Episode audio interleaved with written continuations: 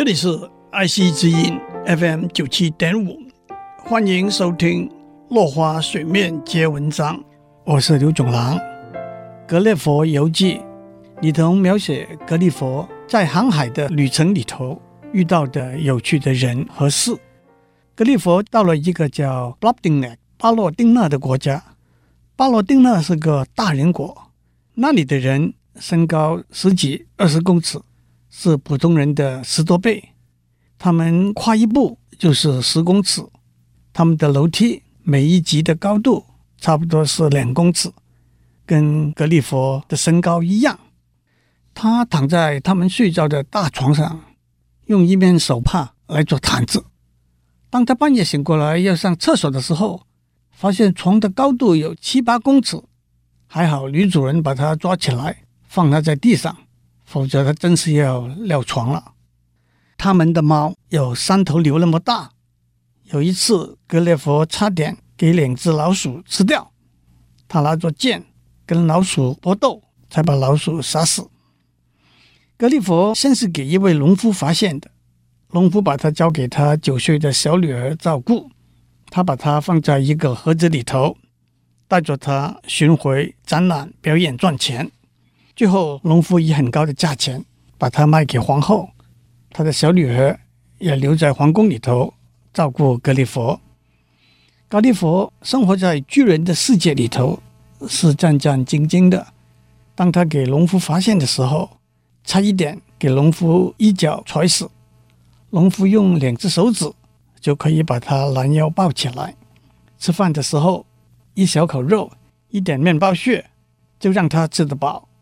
在皇宫里头，他被一个身高不到10公尺的侏儒欺负，给丢在一杯牛奶里头，喝了几大口的牛奶，差点给牛奶淹死。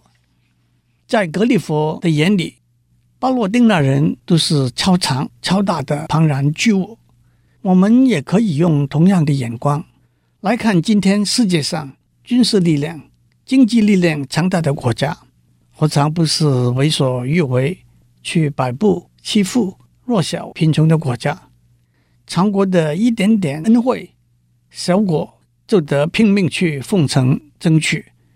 我们也可以用同样的眼光来看社会上有权力有财富的达官贵人，他们何尝不是可以横行无忌，欺负剥削小老百姓。不过在皇宫里头，格列佛也有其他有趣的经验。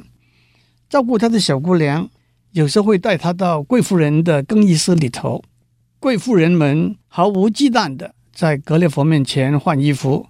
格列佛说他们的皮肤可真粗糙，毛孔又大，皮肤的颜色又不均匀，一颗痣就像一座小山一样。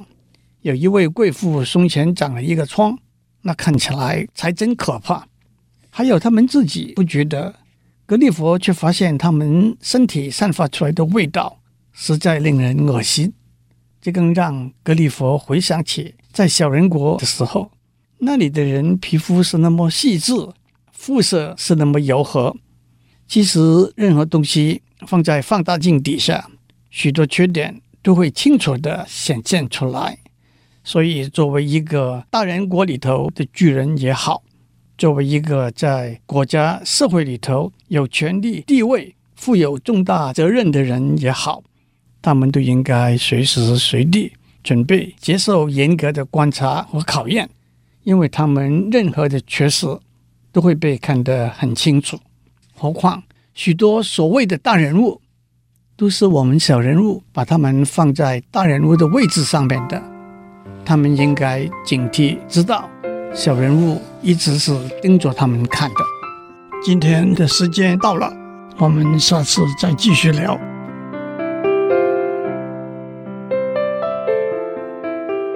以上内容由台达电子文教基金会赞助播出。